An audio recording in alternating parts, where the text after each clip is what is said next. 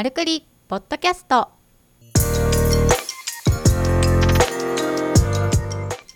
マルクリポッドキャストは医療ブランディングとホームページ制作を行う株式会社マルが配信しているポッドキャストです。開業医の院長とそこで働くスタッフさんたちから寄せられたお悩みをもとに医院経営のあるあるやマーケティングのコツお役立ち情報組織運営の失敗例などをお届けする音声プログラムです。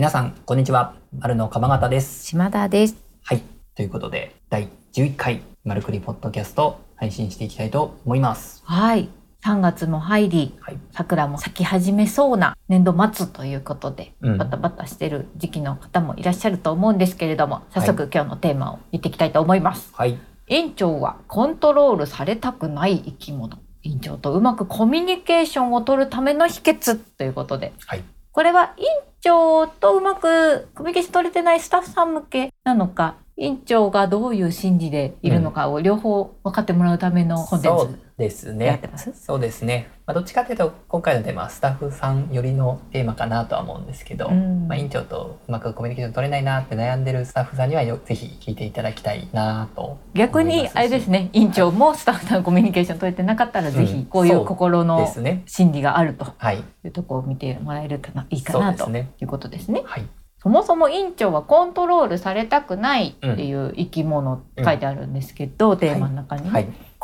ールされたくないんですか？されたくないですね。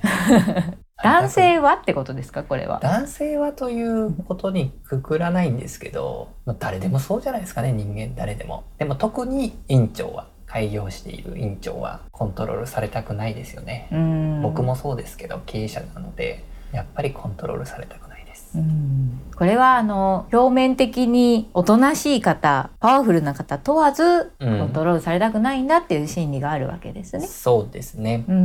ん、そういったコントロールされたくない院長がスタッフとうまくコミュニケーションを取るためには何が必要なんですかね？あー先に今日のテーマ的にスタッフ視点から話してもらった方がもしかしたら伝わりやすいかもしれないので島田さんが思うスタッフ視点の院長とうまくコミュニケーションを取るための秘訣っていうのをちょっと教えてもらってもいいですか？院長とコミュニケーションを取る上で大事にしていることははい、話をとことん聞くっていうのが院長にとっては大事なんだなって意識していまして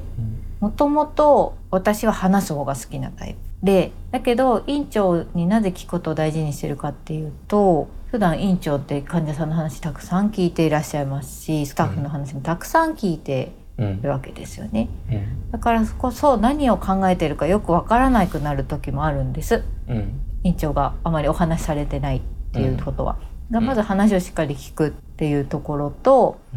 なんで院長って開業したんですかっていうのを大事に聞いてるんですね。うん。だって勤務医の経験もあられる方の方が圧倒的に多いのでそのまま人生を全うすることもできるけど、なぜか開業されるわけですよね。うん。ってことは誰かのもとで働くのが嫌とかうん。コントロールをししたいものが自分の中であったわけうん。なんじゃないかなと。うん。だけどその何億という借金をしてまで自分の城を築いて開業しているっていうことを考えた時にうん。何をコントロールされたくなかったのかなっていうお話を聞くとかうん。そういったことは大事にしてますね。うん。先生のことをまずは理解するというか尊重するっていう感じなんですかね。そうですね。やっぱり委員の城の主は委員長なので、うん。そこが何をしたいかによって私たち、例えばスタッフ側になった時も、うん。どちらに向かいたいんですか？アメリカですか？ハワイですか、うん。方向性は似てるんですけど違いますよ行く手段はみたいな話になるので、うん。何を求めてるのかっていうのは常に意識して聞くようにはしてますね。うんうんうんうん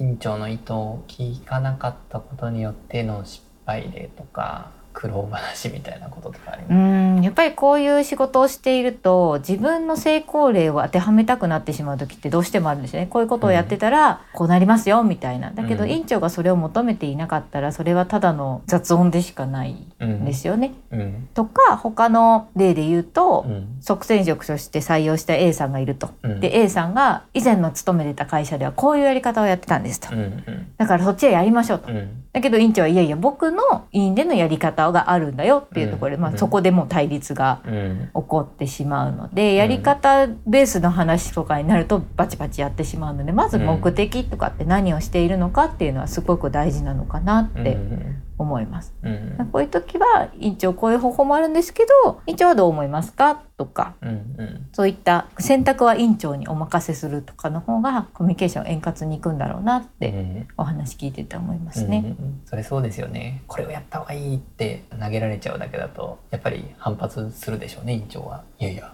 俺の院では必要ないよってなりますもんねまあそれぞれのねやり方があるので、うん。なんか喜ばれるコミュニケーションってやっぱり院長先生って選ばれるのが好きなんだなうんうん。考えてくださいだとすごく嫌だと思うんですけど、ABC やってうん。A がこういうリスクがあって B はこういうリスクがあって C がこういうリスクがあるんですけど A が院長には向いてると思うんですが院長はどう思いますかってうん。初めて院長が「ああそれだったらうん A 寄りなんだけど B だな」って言ったら院長ご自身で選ぶコントロールできているので、うんすごく話が早く進むし、うん。院長が考える時間も注力できるというかその選択に対うんし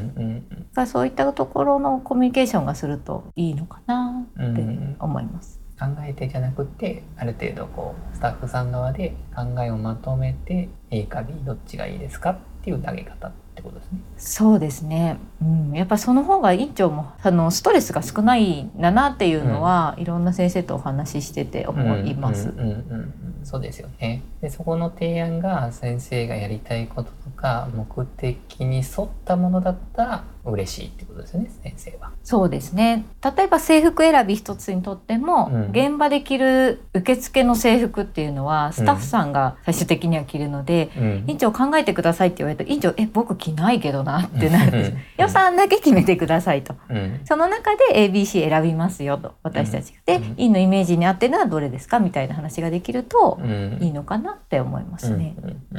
そんな風に動いてくれるスタッフさんいたらそれは楽ですよね。うん効率的にうん。いけるとは思いますけどね。うん。うん。そんなところですかねスタッフさんの視点でいくと。そうですね。例えば院長のはい話を視点変えて聞きたいんですけど、うんうん。なんか院長がコントロールされたくない生き物だからこそ意識しなきゃいけないことって何かありますか？コントロールはされたくないんです。僕も院長も。はい、でクリニックって自分の城なんですけど自分の城とはいえやっぱり全部を自分の思い通りになるぞって考えるとやっぱうまくいかないかなと。うんでやっぱり大筋の方針だけは院長が決めて細かいやり方とかに関してはある程度スタッフさんに任せていくみたいな流れだとうまくいくのかなっていう気がしています。本当に0から100まで全部院長の思い通りにしなきゃいけないだとやっぱりうまくいかないしなのでやっぱり大筋だけ決めて細かいとこは任す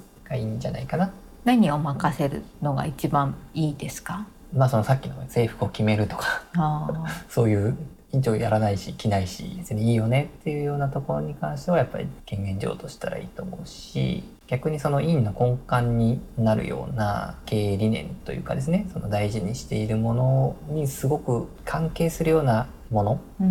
とかはやっぱり院長が決めた方がいいと思うし川の流れを作ってあげるというかこうちょっと音声で言ったの難しいんですけどある程度の方針こういう方向に行くよっていうことをやっぱり院長決められた方がいいと思うんですよ。川の流れは南へ向かいますと。そうですね。北には行きませんと。そうそうですね。そうです。でこの川の流れの中であれば自由に行き来していいよと。この川の幅の中だったら自由に動いていいよっていうようなイメージだとうまくいくのかなと。なるほどっていうのは結局その院長がコントロールされたくないのと一緒でやっぱりスタッフさんとか、まあ、他の人たちもみんな基本的にはコントロールされたくないわけですよ。うんだからこれあれやれこれやれって言って全部を指示するっていうと、まあ、これは依存状態にあるスタッフさんに対してはいいと思います。指示を受けるのが好きな人ですねそうですそうです。はい、自分では一人では何にもできません。だから指示してください。次何やったらいいですかっていう状態の人にはあれしてこれしてっていうのはいいと思うんですけど、これがある程度自立してきたスタッフさんの場合はもうスタッフさんの中で自分のやり方が出てきてるのでコントロールされたくないわけですよ。いやそんな分かってるよと。やらせてくださいよ自分のやりたいようにっみたいなまあ、言わないですけどね。まあ言わないですよね。言わないですけど、やっぱりそういう自立状態にあるスタッフさんっていうのはぶつかってしまうこともあるし、なんならその院長とスタッフさんで競争しちゃうみたいな競争状態になっちゃうってこともあるので、こうなるとコミュニケーションっていうのはうまくいかなくなっちゃうなというのがあります。なので必要になるのが大筋の方針。でその方針っていうのも経営理念っていうものだったり経営方針っていうものでうちのクリニックはこういうことを大事にするよとかこういう方向で動いていくよとかこういう患者さんには対応していくよスタッフにはこういう対応していくよっていうことをある程度の方向性でいいんでやっぱり決めてあげないとスタッフさんとしては何が良くて何がダメなんだっていうことがやっぱ分からないのでそこでズレが起きちゃうっていうことがあります。でこの辺のその経営理念を持つとまとまりやすくなるんですけどこの辺のことっていうのは詳しくはですね第6回の経営理念を持つ意味っていうポッドキャストで話してますので、まあ、ぜひ詳細はそっちで聞いてもらいたいんですけど、結びついてるわけですね。理念があっての方向性がありの、はい、スタッフさんこちらですよ、こっちで決めてねっていう話をすると。そうですね。でスタッフ側はその話をちゃんと聞きつつ、うん、院長その川の中で選んだこのプラン ABC どれが良いですかとうん、いうのが、まあ、お互いのコミュニケーションをうまくいくための一つのポイントということで。す。そうですね。はい、だからそこの大筋を逆に決めないと結構な失敗例っていうのがよくよくあるのです。ちょっとそこの共有をするとですね。例えばよくあるケースが先生の以前の勤務医の時の職場から看護師さんを連れてきて、まあ、開業時のリーダーとして主要業務を回してもらっていたとそういうケースって結構あるじゃないですか。引き抜きですね。引き抜いて、まあ、この人ちょっと仕事できそうだからうちで働いてもらおうって言って引き抜きよくあるじゃないですか。はい、でもそこで大筋のその方針を決めていないとそのスタッフさん自立してきますよね。で自分のやり方が出てくると。で院長はそのスタッフに一任していたと任せるよと。でもそのスタッフのやり方が院長がやりたいことと真逆のやり方をしていた場合ですねそのリーダーっていうのは本当に組織を乱すがんになってしまうことがよくよくあるんですよ。長く連れ添った中でもずれることはあるからってことですね。そうなんですよ。まあ長く連れ添ったからというよりもももともと違かったあなるほどね。蓋を開けたらびっくり。もともとよくよく考えてみたら方向が微妙に違っていたってことなんですけどなんでそうなってしまったかっていうとそもそもその院長自身が自分の目指す方針を伝えてなかった。これがまず一つですね。伝えてないんで、院にしたいとかそういうことを伝えてなかった、はい、そうですね。伝えてなかったんで、そのリーダーのスタッフさんも要は自分のやり方とずれてるなっていうのを感じることができなかったっていうことがもう往々にしてあると思うんですね。なのでやっぱり院長の大筋の方針っていうのを先に入職前に特に打ち出しておく、まあ、入職した後であっても今からでも遅くないんでうちはこういう方向性で動いていきたいからこの方針のこの川の流れの中で自由でやってねと、うん、それ超えたらやっぱり直してもらうよっていうことはちゃんと言っていかないとなんかおかしなことになっちゃいます。そうですね。その自分主体になってしまうので、うん、開業医の時ってすごく即戦力というか前職と連れ添ったスタッフさんが心強いパートナーでもあるんですけど逆にそれが癌になってしまうということもですねあると。だから今のケースで言ったらあの前職から引き抜きして一緒にオープニングスタッフで入ってきたとしても開業時に方針をちゃんと決めてた先生とその幹部スタッフさんたちはやっぱりめちゃくちゃうまくいってるんですよね。まあ、方向性ずれてないですそうですもうね。入った時点でずれてないんで、うんこれがもう入れた段階で方針のそのすり合わせができてないんでちょっと大変なことになる。まあ忙しいからこそそこはあえて言い続けるというか伝え続けて、うん、ずれないような軌道修正はずっと必要だなとそうですねですね。はい。なので、まあ、なかなか院長一人で自分の何やりたいのかっていうのを明確にするっていうのも大変だったりするので、まあ、その辺僕らもブランディングで先生の思考整理なんかもやってたりしますのでお困りの先生がいらっしゃればぜひご相談いただければと思います。はい。はい、ということで今日のテーマは、院長はコントロール足りたくない生き物。院長とうまくいいコミュニケーションを取るための秘訣ということではい。お送りいたしました、ありがとうございました、ありがとうございました。今日のポッドキャストはいかがでしたか？番組では株式会社マルへのご質問をお待ちしております。株式会社マルのホームページにあるフォームよりお申し込みください。URL は www.maru-magoya.jp マル名古屋 .jp ですそれでは皆さんまたお耳にかかりましょうごきげんようさようなら